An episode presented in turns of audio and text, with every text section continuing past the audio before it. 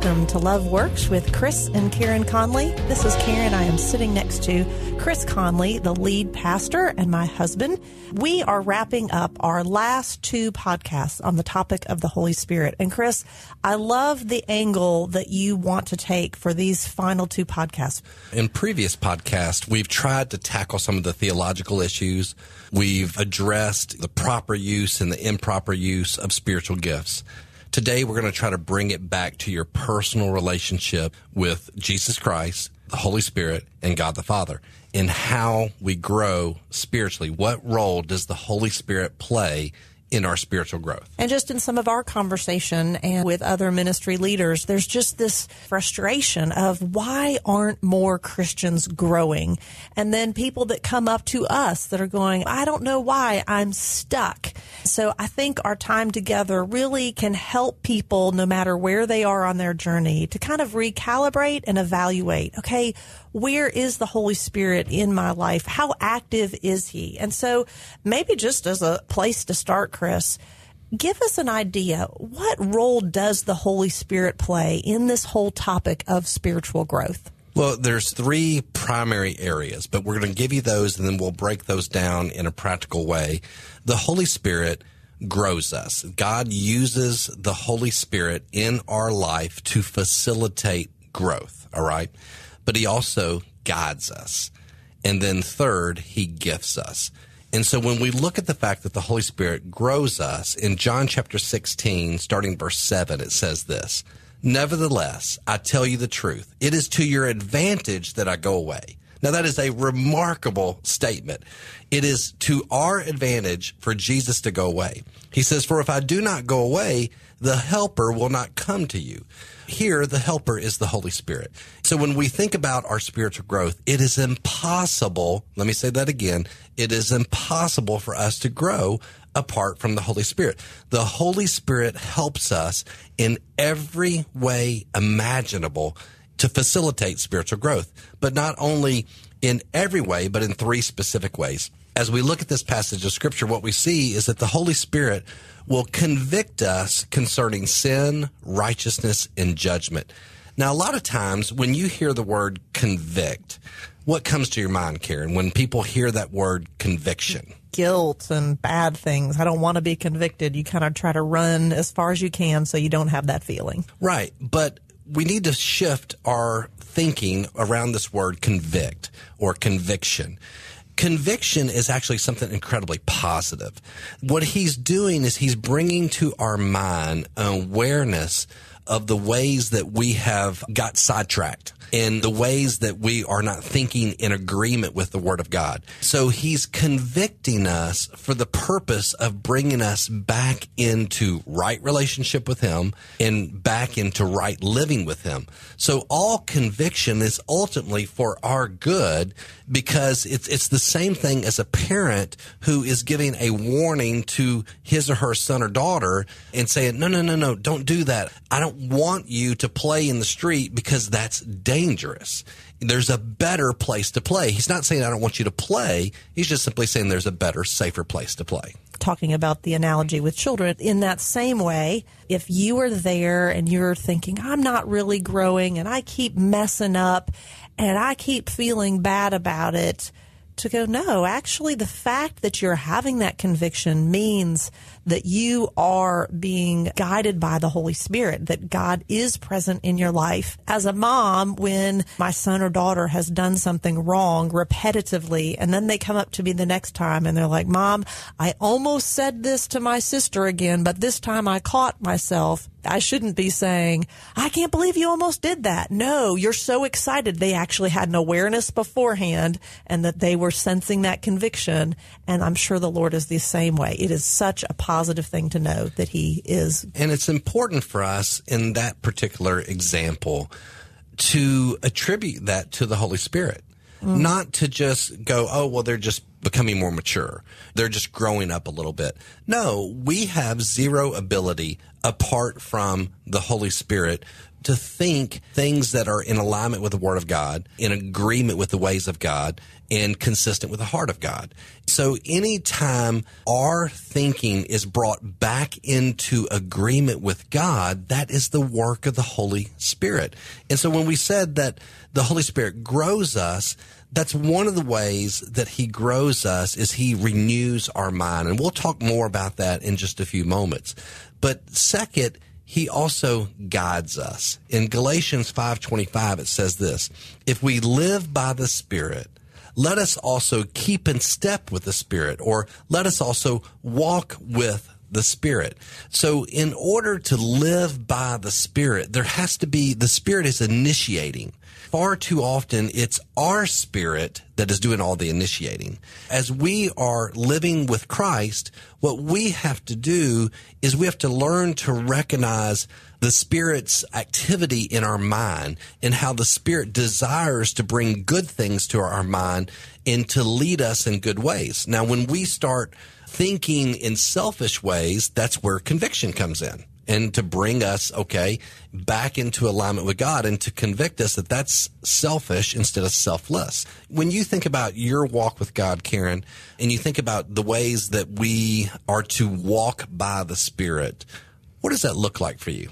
Well, I think it is a situation in my life on a daily basis where the value of being in God's Word consistently is something that I have learned and treasured and I've seen the benefit from. But at the same time, I do think I'm just like everybody else. And even with great disciplines in place, and we'll talk about how important disciplines are, even the person who has them as solidly as you can have disciplines, there is still all of the pressures of the world that kind of compete for them. So I think every morning the fact that I go and spend time with the Lord, there are days that I do it out of desire, but there are a lot of days that the Holy Spirit, I believe, just convicts me and reminds me, you can't do this on your own. You need the Word of God to do this. And so I see in just a very practical way, that is not a fleshly desire to die to self and to be in His Word. And gosh, interacting with my children, you know, when I hold my tongue and when I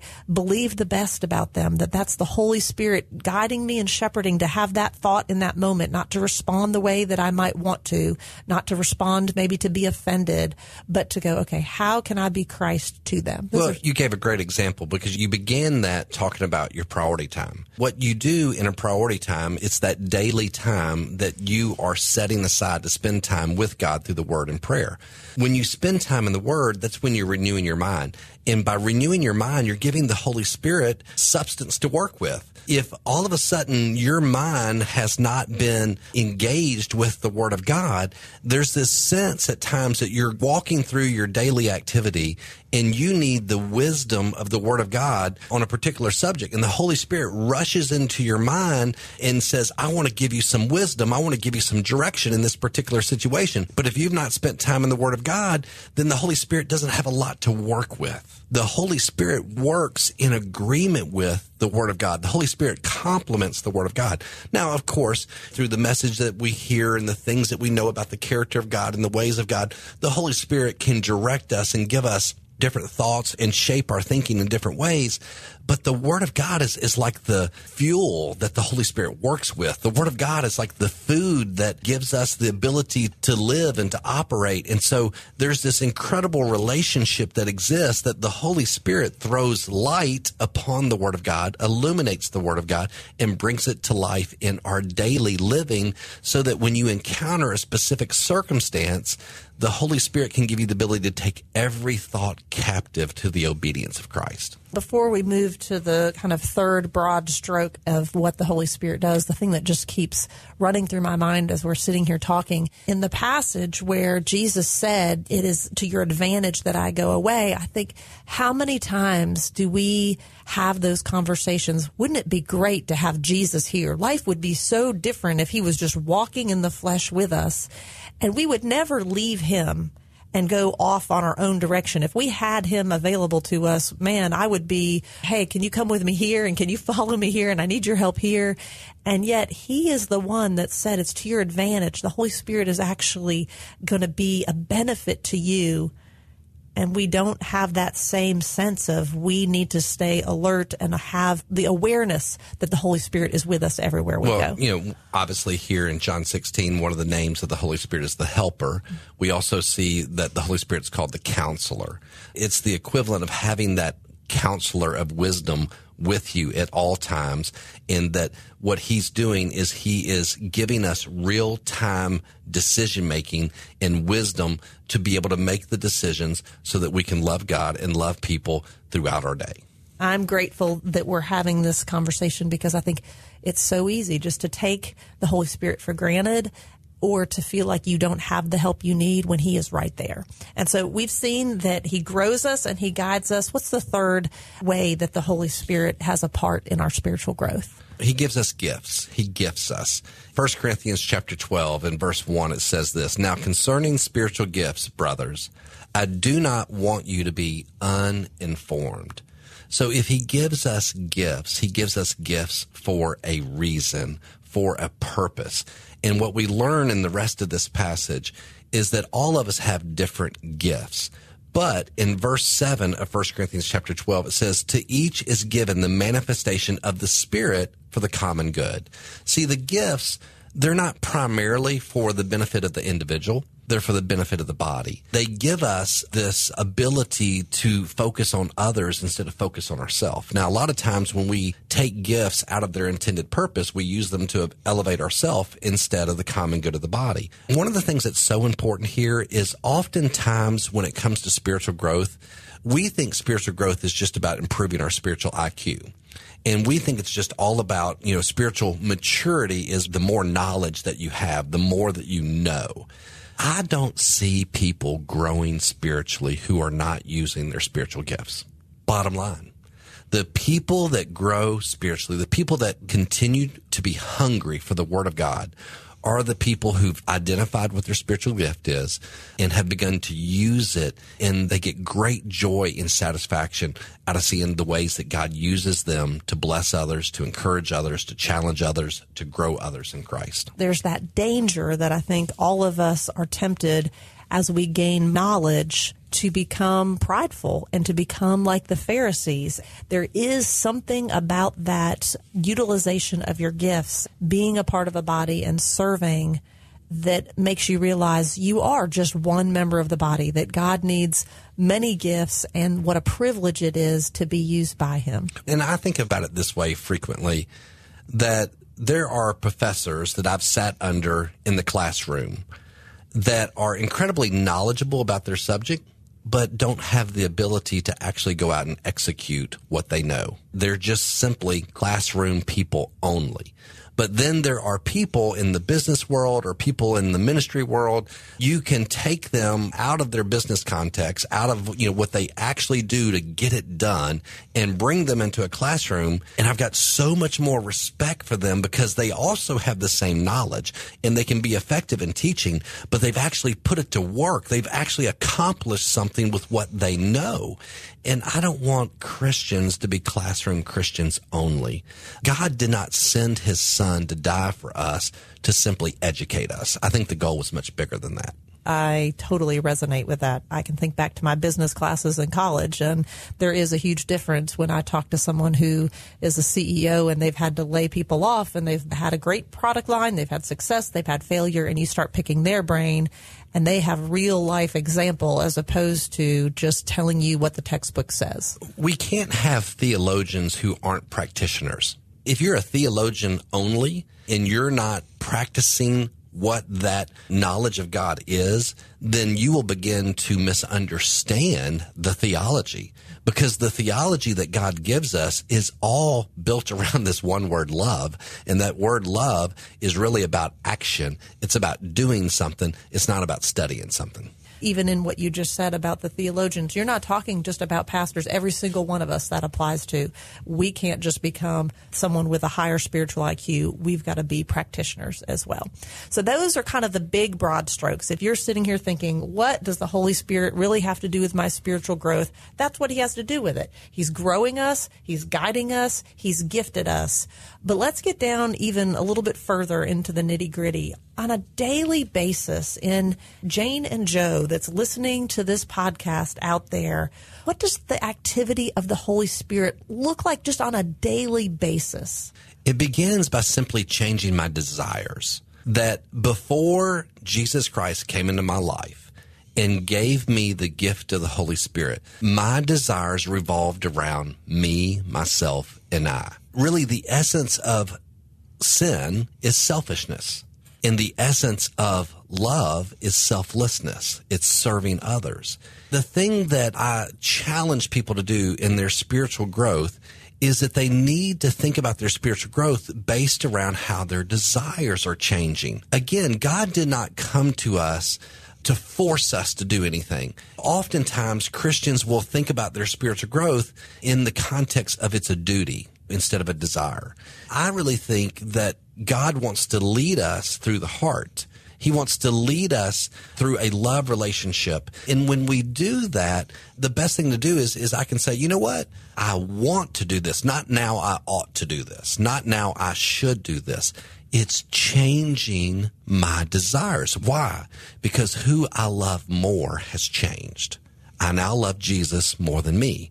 And Jesus' love for me is more pure than my love for me. And what Jesus wants for me is actually better than what I want for me. And so I'm going to trust that what he wants for me is better than what I want for me. So, what about that person that's listening right now? They know they have a relationship with Christ, but man, there are just still some desires out there that aren't in alignment with the Lord. So, what does that mean? Let's normalize that for a moment.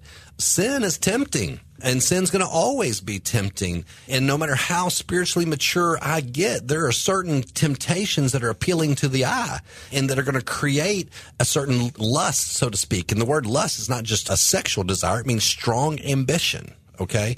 And so when we think about that, that's where the renewing of my mind comes into play. The more I renew my mind, I begin to see why God wants me to want what he wants. But also, I got to move out of renewing my mind and I got to start doing something.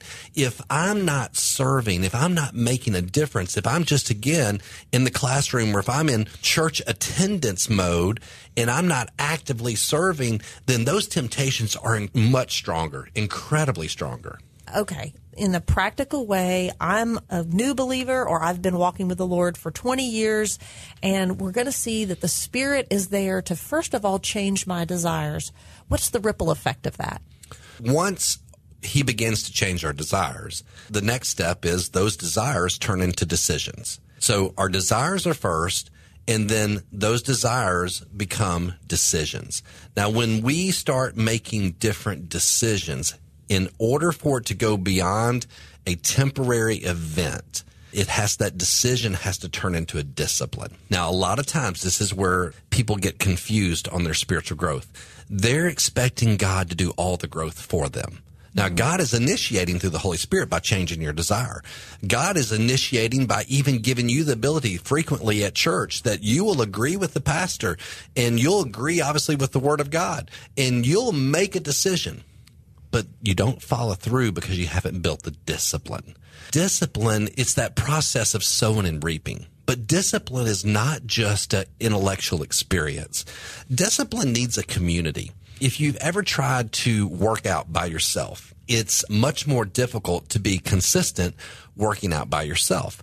I have tried every workout mechanism possible, joining every gym, buying every piece of equipment and all that stuff. But until here recently, the last six months, where I have had four other guys that I meet every morning at 6:30 in the morning, I've not been consistent.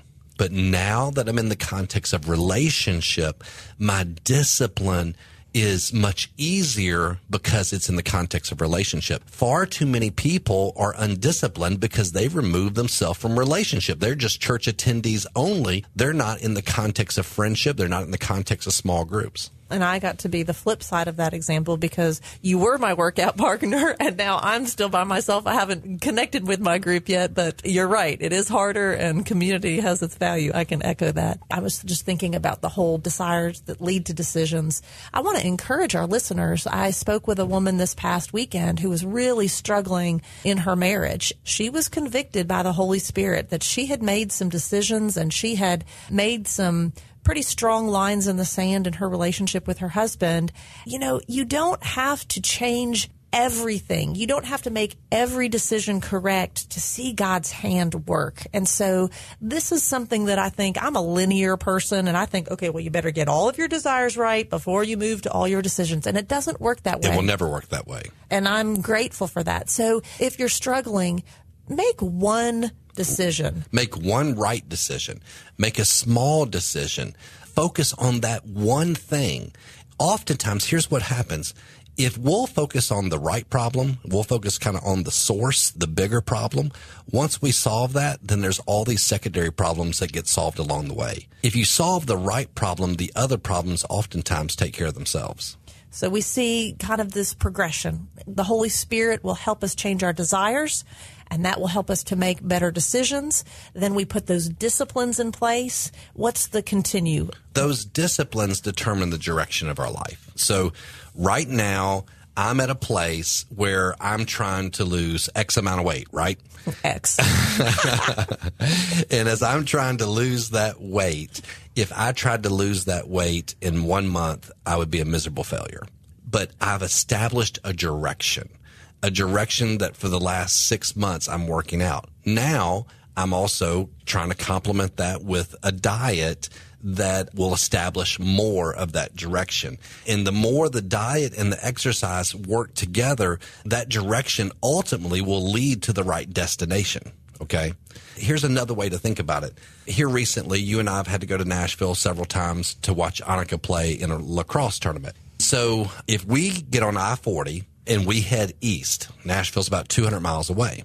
Sometimes there's no traffic whatsoever and we're doing 75, 80 miles per hour and we're going to get there in less than three hours. Sometimes there's an accident on the interstate and traffic will slow down and, and depending on the severity of the accident, sometimes you're going 50 miles per hour. Sometimes for a stretch, I mean, it slows way down. You're going 25 miles per hour.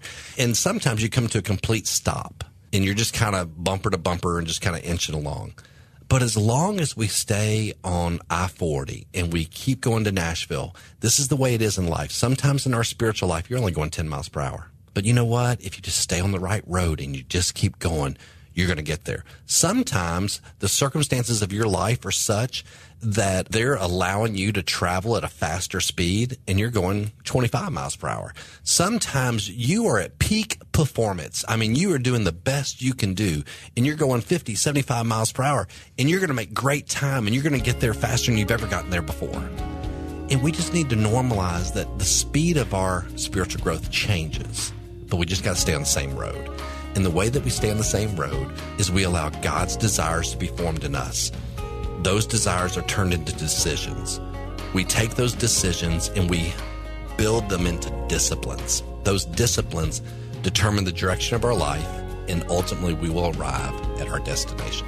That brings today's time to a close. And if you want more information on our ministries, I want to highly encourage you to check out chrisconley.net or karenconley.com. As always, highpointmemphis.com. But whatever you do, please remember that love God plus love people equals love works.